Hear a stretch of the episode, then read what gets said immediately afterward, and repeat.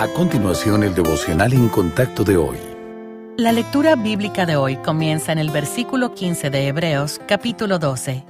Mirad bien, no sea que alguno deje de alcanzar la gracia de Dios, que brotando alguna raíz de amargura os estorbe y por ella muchos sean contaminados. No sea que haya algún fornicario o profano como Esaú, que por una sola comida vendió su primogenitura, porque ya sabéis que aún después, deseando heredar la bendición, fue desechado y no hubo oportunidad para el arrepentimiento, aunque la procuró con lágrimas.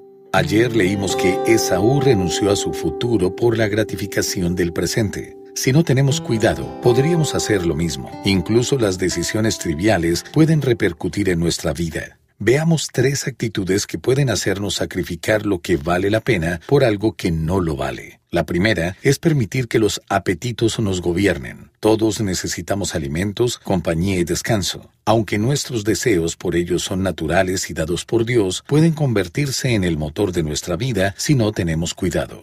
La segunda actitud es estar ciegos a lo que es verdaderamente valioso. Las prioridades del Señor son contrarias a lo que el mundo considera importante. A menos que guardemos nuestro corazón, podemos ser fácilmente atraídos por cosas sin valor duradero. Y la última es no pensar en las consecuencias. Eva no contempló lo que podría suceder si comía el fruto prohibido. Se centró en el beneficio a corto plazo. Sansón tampoco pensó en las repercusiones de sus relaciones con Dalila.